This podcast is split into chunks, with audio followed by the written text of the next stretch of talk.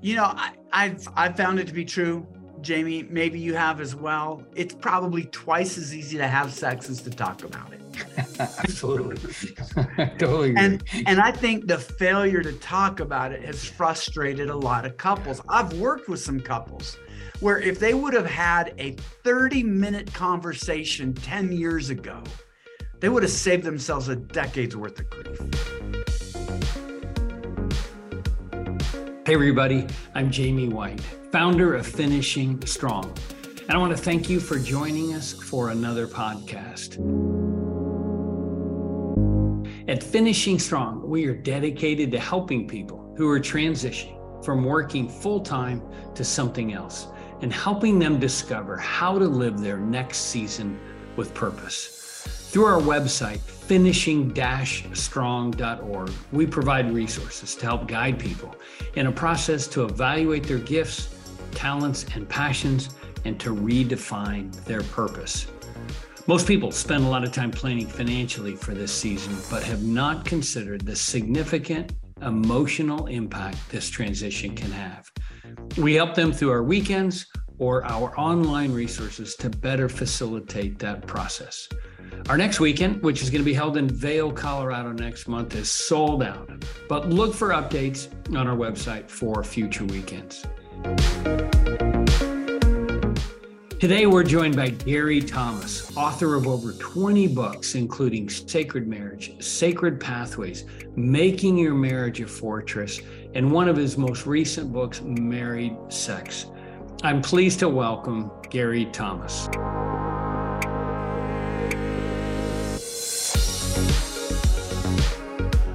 Gary, thanks for uh, joining us this afternoon. Um, special treat that I'm talking to you about sex and marriage, and it's Valentine's Day.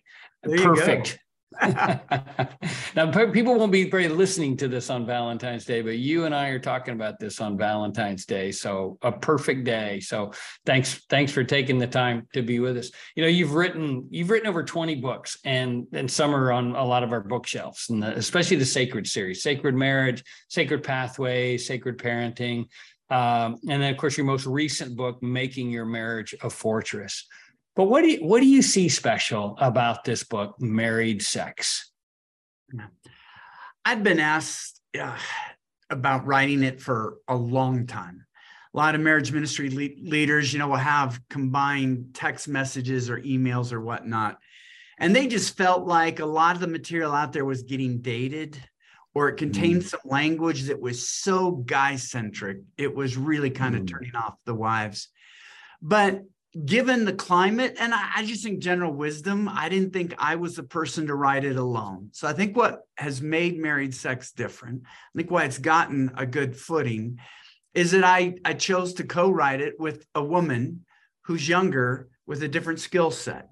So deborah fileta my, my co-author uh, has been married 15 years. I know it sounds like a long time to some but i've been married 38 um, She's a counselor where I'm a pastor and a spiritual writer.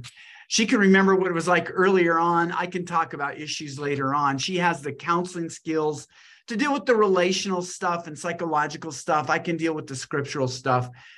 And you never know, Jamie, when you're partnering, how it's going to turn out. I couldn't have been more pleased just to have her refining my own words and for us to be able to join our strengths. I'm I might sound terrible to say it, but I'm really proud of the book that came out. I believe it's a very well rounded book that addresses men's and women's issues so that the men will feel heard, the women will feel heard, the couple will be lifted up.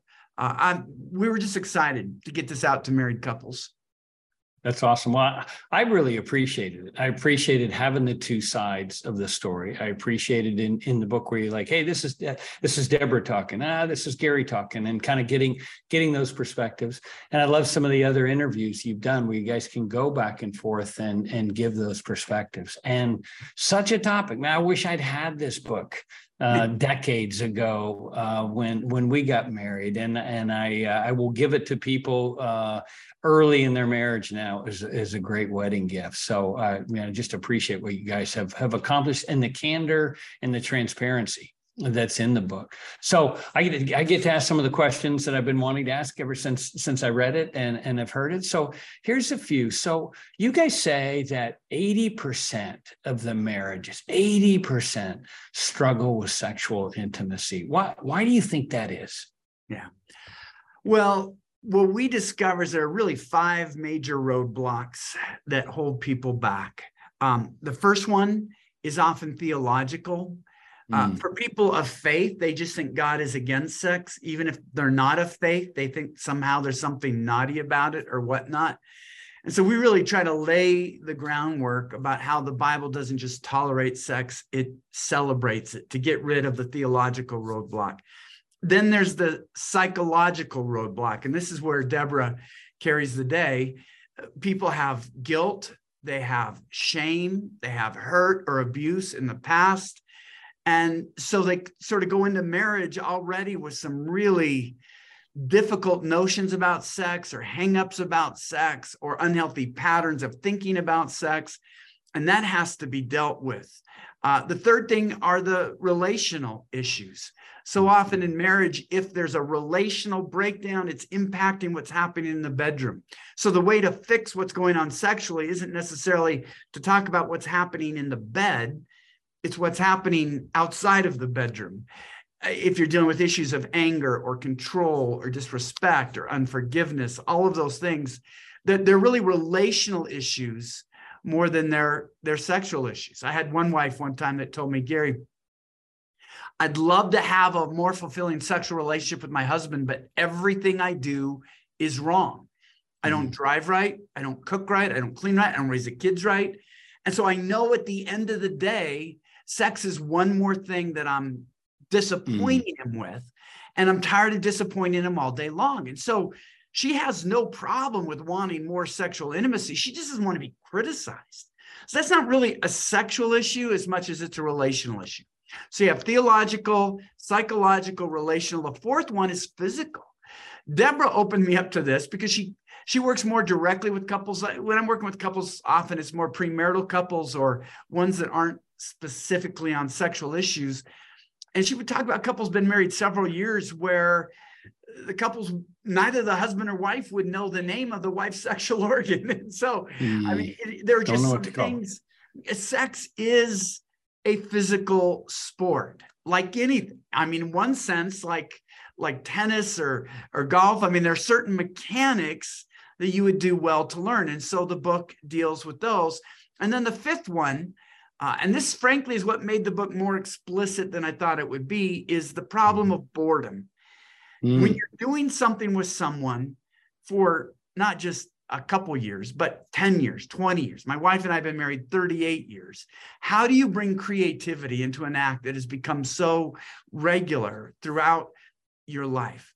And the challenge, of course, is it's a little embarrassing and not very wise if in a small group people start sharing what they're doing to spice things up in the bedroom. You wouldn't believe what we did Saturday night. It was so incredible. You know, that's it's creepy and not helpful and dangerous but we polled or interviewed over a thousand couples. And so, in the anonymity of writing, being able to change details and names, couples were able to share, you know, this really made a difference, or we finally discovered this. And w- when we get into the chapter on the senses about how smell has made a difference, how some wives have brought that in, different forms of touch and taste and, and hearing, and the big impact of that. And so, you, you can be inspired by, oh, this really worked for them. We've never thought about that. Uh, and I, I, think that chapter is important for other reasons. Uh, in that, I think when we talk about sex, so often, particularly guys, we're thinking intercourse. And the whole journey to that place can be wonderful, even if that place isn't possible because of age related or disease related issues. You can still technically have sexual fulfillment in in many ways. We we can get into that later. But but those are really the five things i think that need to be addressed. There's the theological psychological relational physical and boredom. Yeah yeah. You guys did an amazing job of that. And i don't I don't know of any other book in the in the faith community that was so transparent, that was so clear, that was so cutting edge to just be able to talk about that in, in, a, in a free way, which is so so about talking about that. Uh, it is one of the most uncomfortable conversations we we seem to have. We don't talk about it. We don't talk about it with our friends. It's not typically over breakfast. You know, and again, especially in the Christian community, uh, we uh, it's uncomfortable and sometimes awkward to talk about it just with our spouse, even whether you you just referring to the parts. I don't have a name for the part, you know, or what what's good, what do you like, what do you not like? Why is why is this conversation so uncomfortable? One and then two. Give us a roadmap. Give us a roadmap of three easy questions or some sort of little pattern to say, all right, at least start with this. Yeah. Well, you know, I, I've I've found it to be true Jamie, maybe you have as well. It's probably twice as easy to have sex as to talk about it. Absolutely.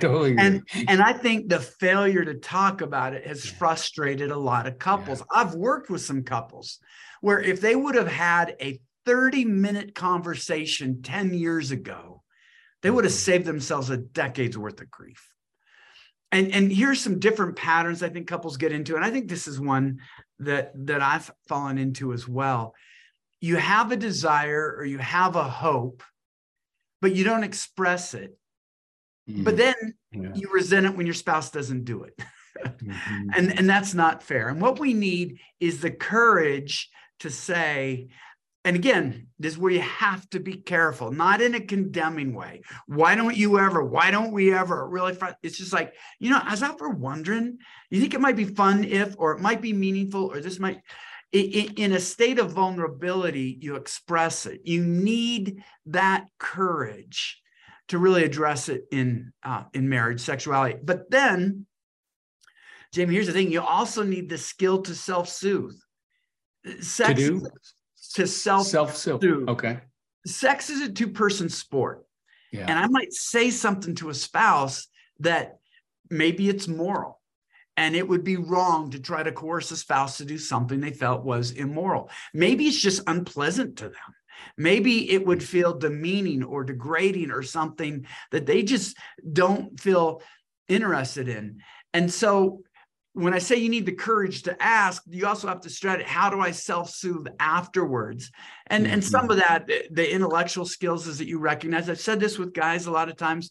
They might obsess about one thing their wife doesn't want to do, and I'll say, look, there are a thousand things a couple can do in bed, probably more than that if you really get creative. Don't don't downplay the power of your sexual relationship because one of those thousand things is off the table if you're resentful if you're pouting you're going to wreck everything that that you can. And you know just in human nature it's just not very mature when if we can't have everything we want we wreck what we can have.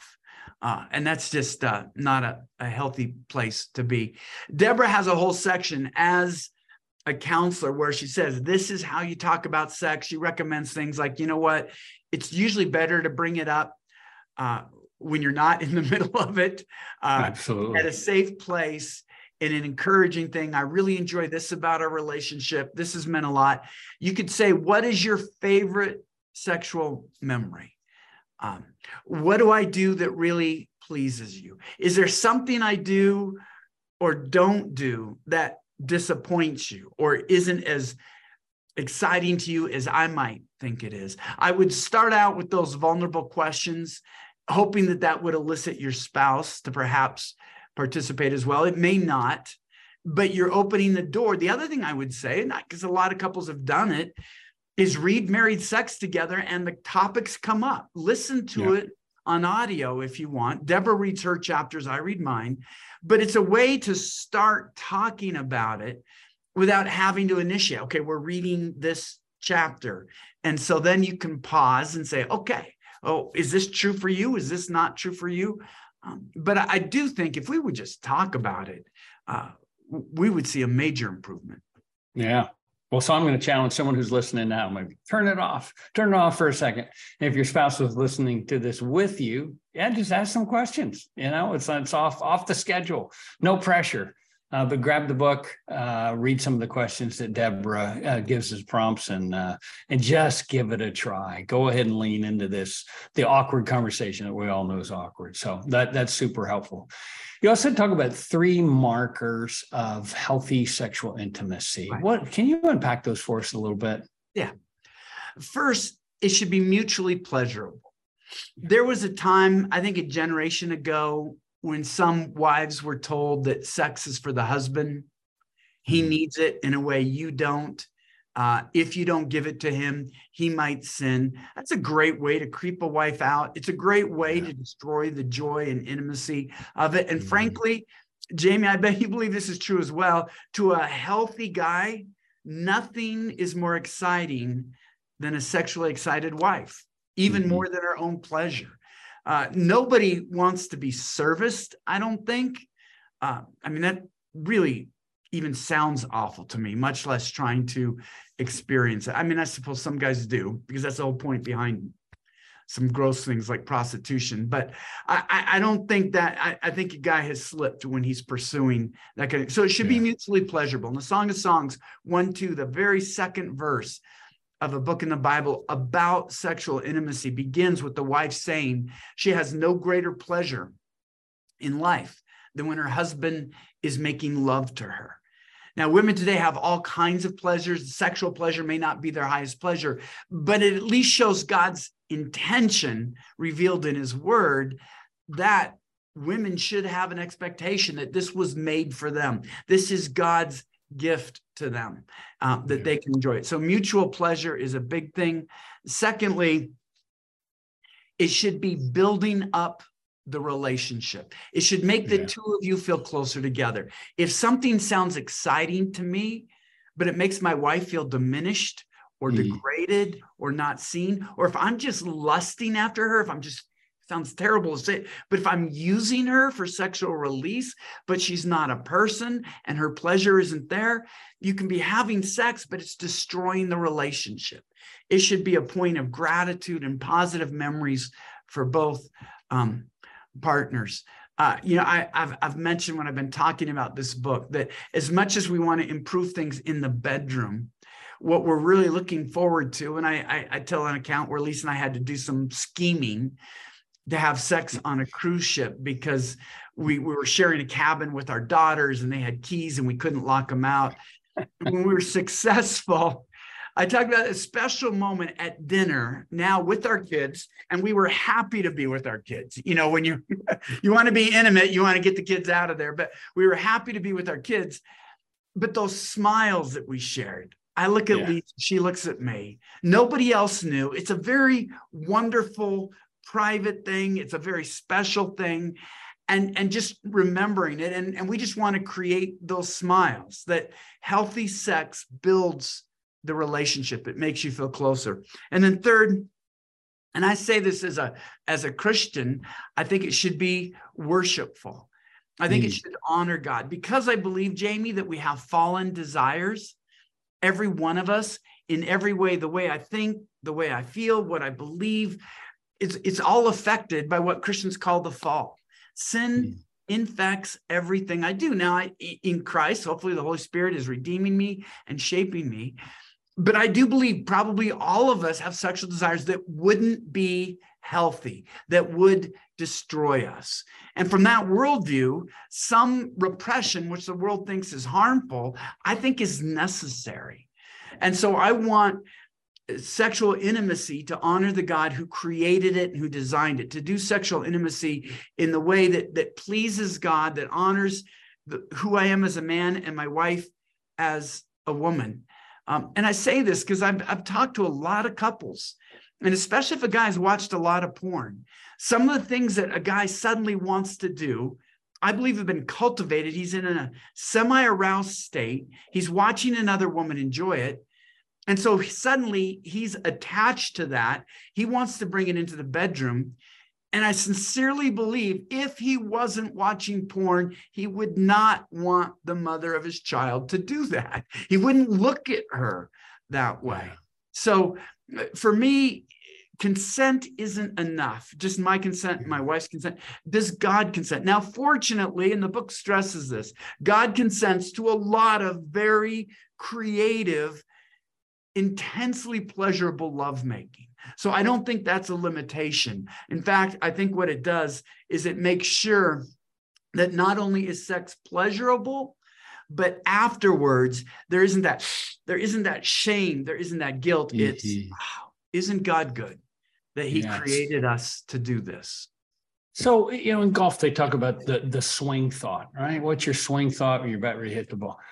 I, help me with the swing thought for making it worshipful. That's not that's not a that's not a natural thought, and yet what a what a great marker as you describe for for really healthy intimacy. What's what's that? How do, how do I create that in my mind that this is going to be worshipful? Well, I know a number of couples that talk about and teachers that talk about praying before mm-hmm. and after uh, and thanking God for that. Mm-hmm. I'm look, I'm a big follower. Not only do I believe in God's revealed law, I believe in natural law. I think the fact that God made my wife with a body part that has no other purpose than sexual pleasure is God's invitation for me to give my wife sexual pleasure. For me, it is embracing how many different forms of sexual pleasure there can be. chapter that changed my life, it sounds funny because I wrote it, was just the five senses of sex. Yeah. How hearing can enhance the pleasure of sexuality. Thinking about smelling and sight and taste and touch, that God created my body this way. You know, as a young man, again, I think of sex, I'm thinking of intercourse. And that's a wonderful part of the experience, but there is so much more. And so worshipful is just making love to my wife the way that God designed it to happen, which also makes me suspicious of these activities that porn would produce that aren't natural, that could be harmful. Uh, yeah. And I, I, think of things like BDSM, you know, the bondage mm-hmm. and thing that the Fifty Shades of Grey made so popular.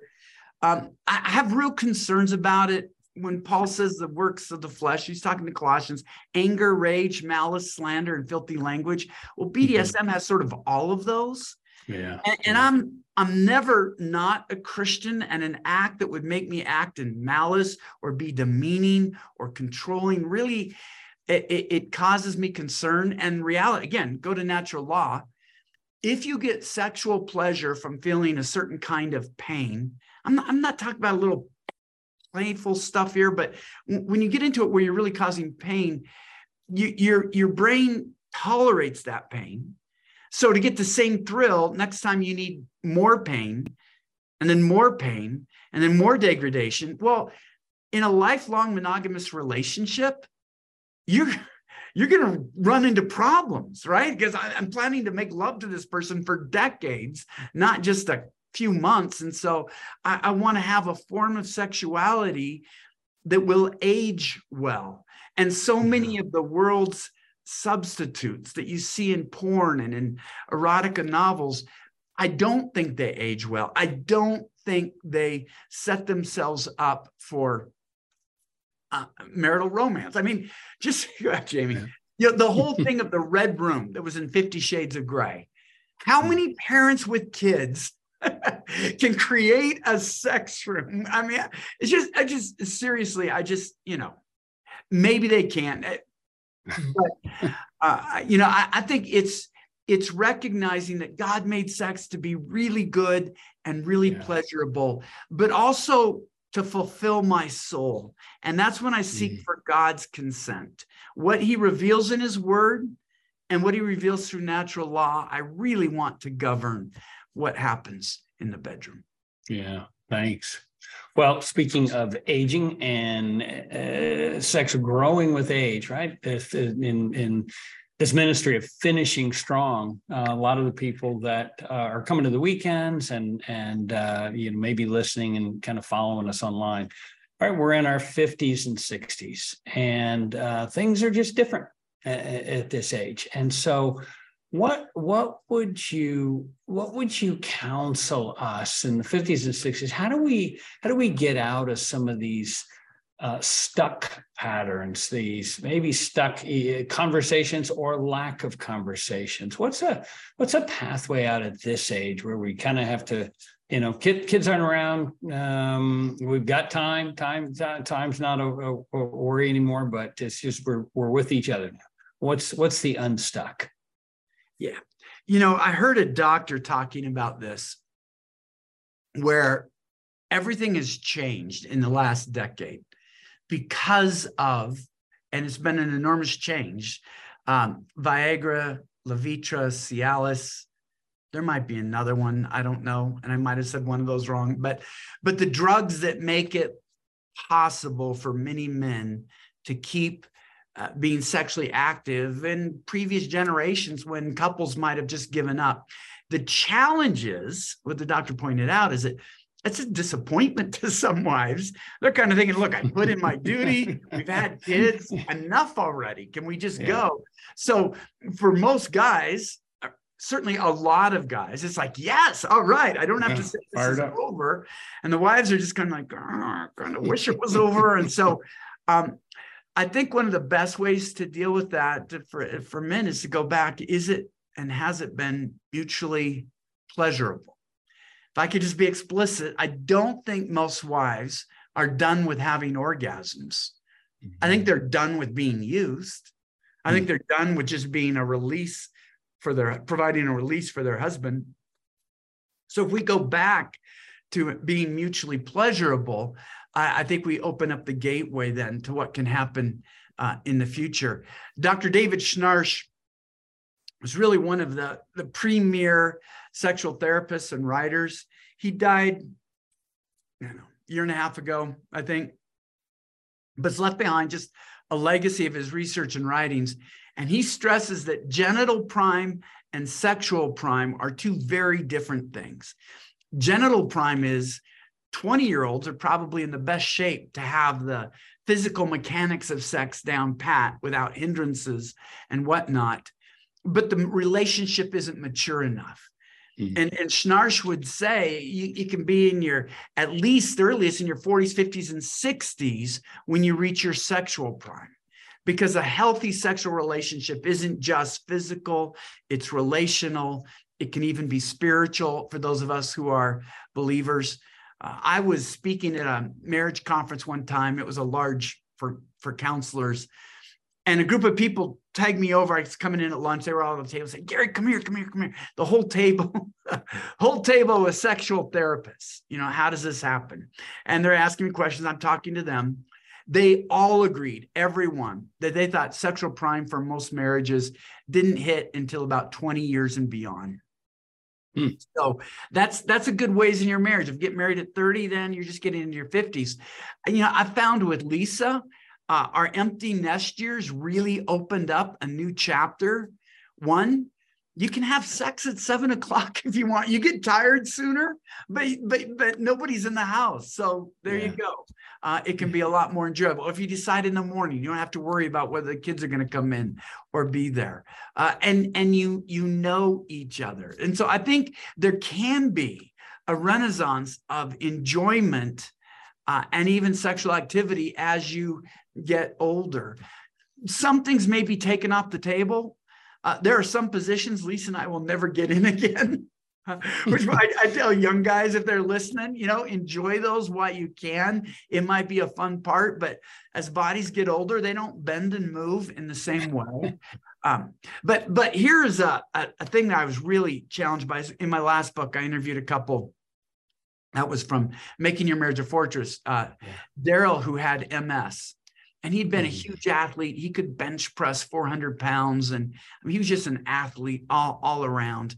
He got MS. It was devastating, and it chipped away at his physical capacities until he went from, you know, walking to walking with a cane to walking mm. with a walker to being in a wheelchair and now in a motorized scooter and whatnot.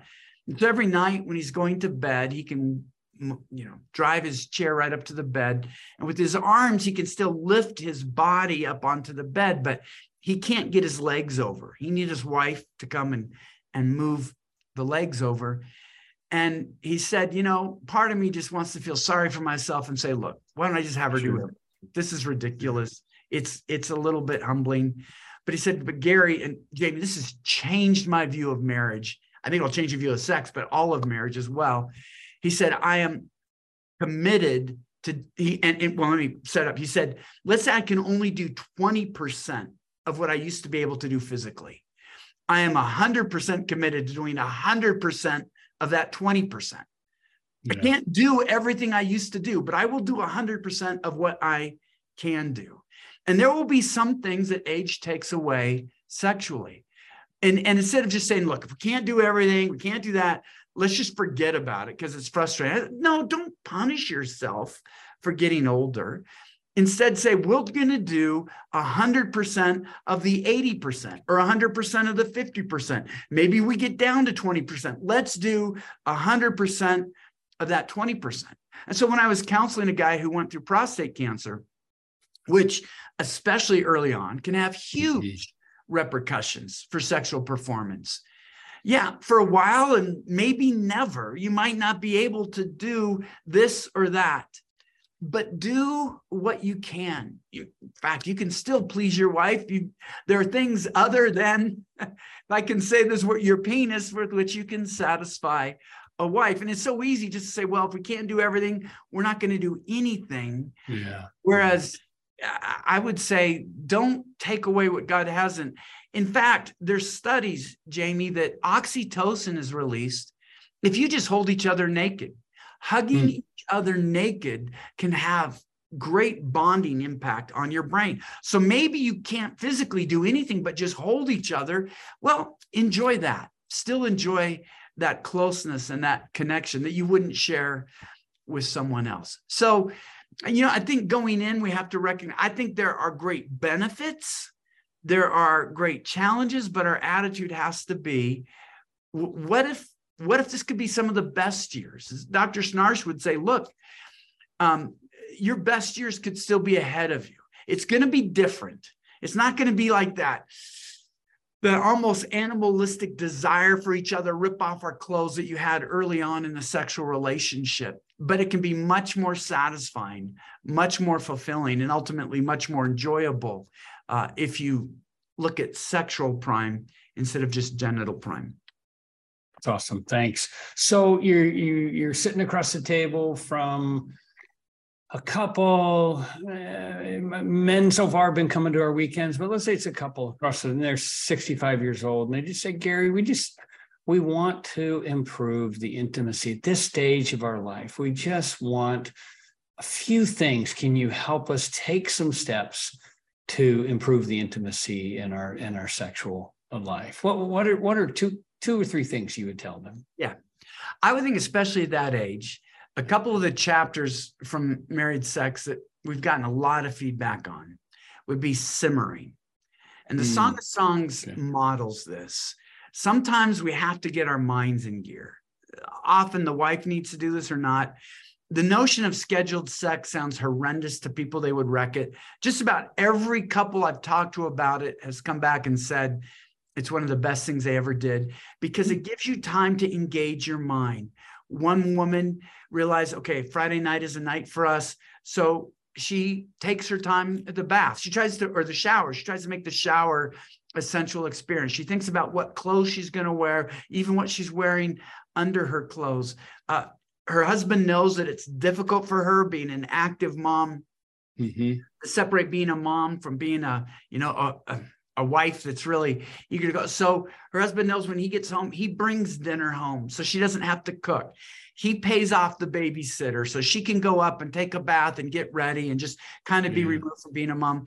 And at first she thought it was terrible. The thought of scheduled sex, she sounded awful. And now she says she looks forward to it because she spends the day simmering.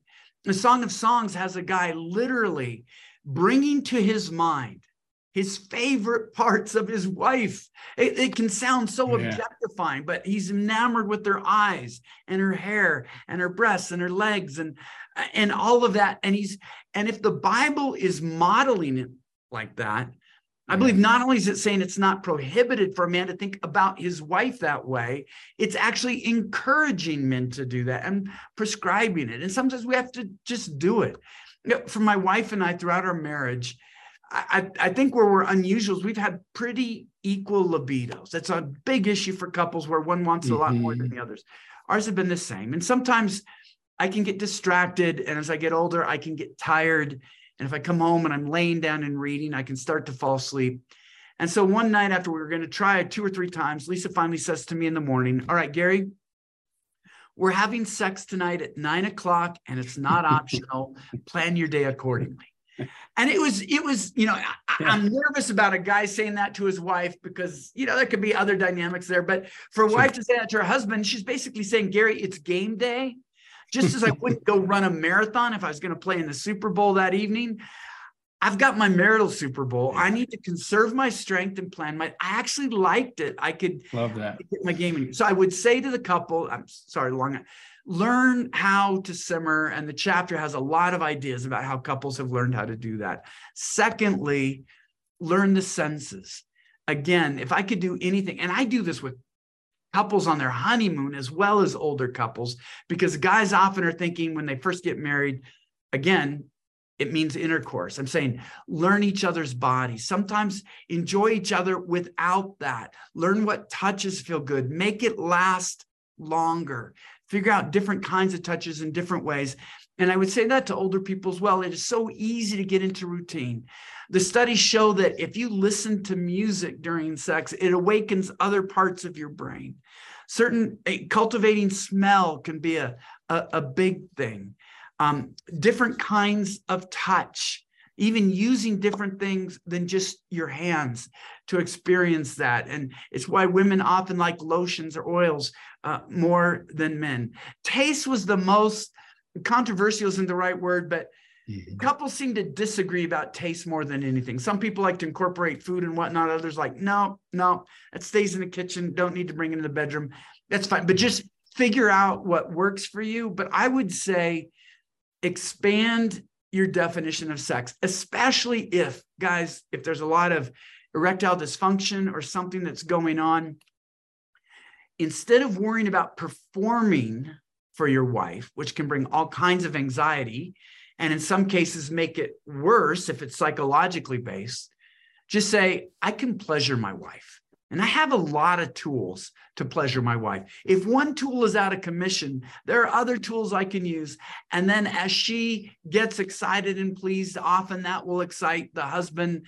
And maybe things turn around. If not, you still have a pleased and grateful wife. And that's a great way to end the day. So, those are really two things I would really recommend learn how to simmer, broaden the sexual experience beyond just thinking of it as intercourse. That's great. That's great. So I put those in the, the pro categories, things that we can do, uh, actions we can take. Those, those are, those are great practical steps and uh, we just, we just don't hear very often. So thank you for that. I'm gonna, I'm gonna quote a few things from Lisa and I've, I put them, I put several quotes into kind of a bundle of things that I want to read and, ha- and then have you respond to it. Cause I, I believe after reading the book, I think this may be one of our uh, and maybe our biggest impediment, or at least one of the, the biggest areas where we can, we in particular as men, but I think as couples can can can make big strides. And so she said, I've got four different uh, quotes from Now, her. when you say you're quoting Lisa, are you quoting Debra? I did I say De- Lisa? I'm sorry, Debra. Yeah, Debra. yeah. De- Yeah, Debra Debra's the co-author. All right, sorry about that. Not. Lisa. I, I'm not quoting Lisa. Um, so she says, what happens above the sheets impacts what happens below the sheets. She says, before you touch my body, touch my soul. And she says, if you want to arouse my body, you have to arouse my heart. And then she said, it's more about the relationship than it is the release. Those all kind of fit into one. What what do you think we as couples should hear in that? And I'll say, especially couples in their 50s and 60s, what should we walk away with uh, hearing those those four admonitions? You know, when she says, before you touch my body, touch my soul, I think of a wife who told me, Gary, if my husband would just pray with me, he wouldn't be able to Wow. handle me in bed. So mm. he'd, be crying uncle long before the night And, and, and that's ex- exactly what she said. Yeah. Before you touch my body, touch my soul. If you are praying for me and with me, if we're together, it's natural for me to want to be intimate and close with you. And so, guys, if you want to be more sexual with your wife in that sense, think about being more spiritual with your wife and not in a transactional way. I'll pray with you if you have sex with me. Your wife's going to smell that out. But it's just seeking a deeper relationship. Ultimately, for guys, and some people are so, they're just awful toward guys, acting like it's just a physical release. Mm-hmm. Whereas for mm-hmm. most guys, it, it really is spiritual and it's relational. The way God made our brains, the oxytocin that's released when we have sex, many times we'll never feel closer to our wives than immediately following a sexual encounter. Because when we have sex with our wives, our brains are flooded with oxytocin, which is a bonding chemical. It's a neuropeptide that really makes us feel close. Um, and that kind of explains the whole concept behind makeup sex. You know, you're thinking mm-hmm. if, there's dissonance and the guy's thinking, oh no, am I losing her? Are we distant? I don't feel close to her. His mind might go, if we have sex, I always feel closer, and he wants to have sex now. Some wives thinks that's exciting. Some wives are, are you out of your mind? You know, and and and you don't want to use sex as um as a band-aid over a serious problem eventually you want to now that you're close together deal with the underlying issues. But it, it's just recognizing that the physical act of sex is just part of the relational and spiritual dynamics. And so instead of just focusing on the positions or how do i make this more exciting or whatnot i just when I see this with a lot of younger writers and podcasters, I don't I don't want to sound negative because I get it, but they're often so focused on oh this will make it feel better these positions or they have these and I'm like I think at a certain point you grow to where it's just a wonderful relational experience. This is how we feel closer to each other and for the most part our body parts and our five senses are powerful tools and um, and, can make sex feel different.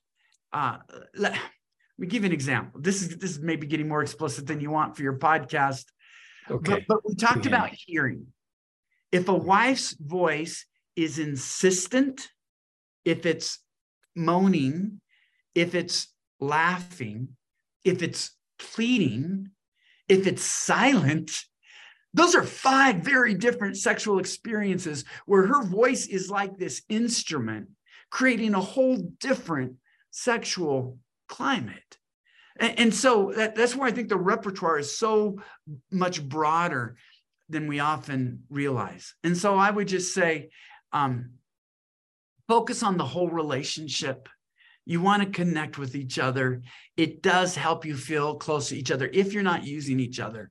Um, and and I would say, I, I do think David Schnarch is right. If if I was going to use my wife and my own experience, it does get better. Your best years really can be ahead of you. Even yeah. if physically you don't bend the way you used to, the experience itself can be far more satisfying. That's awesome. That's awesome. Well, well, thanks for the encouragement uh, and the insights uh, for for all of us. So, you're barely 60, all right? It's in, in your early 60s. 61. 61. That's still barely, as far as I'm concerned. Um, so how are how are you going to be living out this next season of your life, finishing strong, living with purpose? What's that look like for for Gary and Lisa Thomas? Yeah. This is sort of apart from my marriage, but it certainly incorporates my marriage. I was just convicted uh, reading one of the Christian classics. I don't remember which one about the shortness of our days. And when you're in your 20s hmm. and 30s, they feel pretty cheap, almost like pennies. You think there's going to be so many more. And I could, I mean, my dad's 93. Wow. I, if I live to be his age, I've got, I've only lived two thirds of my life. Um, I may not, I may only have another day, but I'm committed to trying to make every day a best day. Not, not the best day. Look, if somebody's listening and they're going through cancer or a child is in severe distress or something. It's, but how do I make choices throughout the day to really treasure this day that we're in? And so when I was away with my wife, I was on a speaking trip. how do I make this a best day for her? What can we do that she really enjoys? You know, she really likes to take walks outside, and we found a place, went around Chattanooga by the river. It was just beautiful. And then, how do I make it meaningful for me? That's usually good conversations. It's a great filter for my entertainment. I just feel different if I'm reading a good novel than if I'm watching silly sitcoms. Uh, and, and so I'm just trying to, how do I make today a best day uh, instead of just letting them go from one into the other? It's just been a good filter for me. What I don't mm-hmm. want to do, what I do want to do. Like today, I've got a long day. I've got an evening class. Got up early, did a lot of work. Felt like I didn't have time. I said, you know what? I really need to get a run in at Washington Park.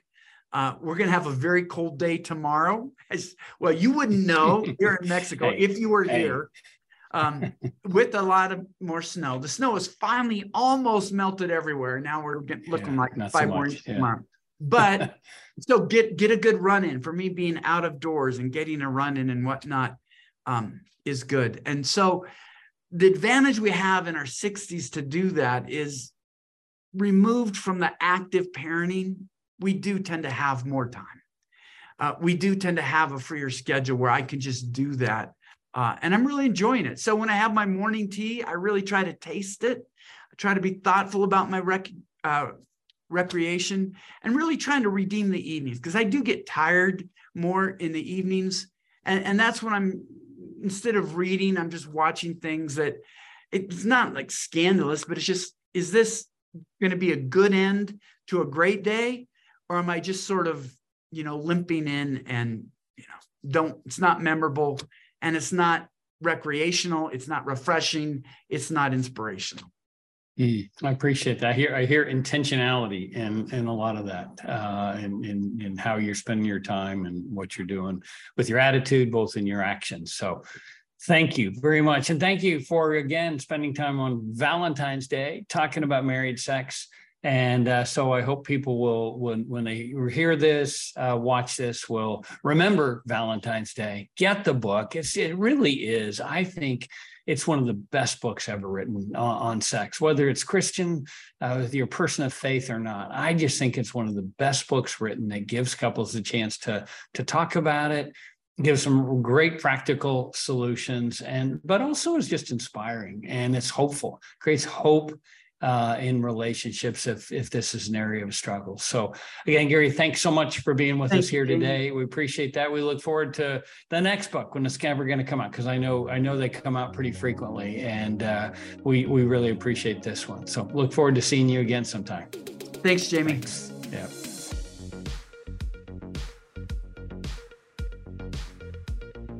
Thanks to all of you for joining us today. You can get a link to Gary's books in our show notes or at garythomas.com. Please do your, yourself a favor, do your marriage a favor, and get all of his books.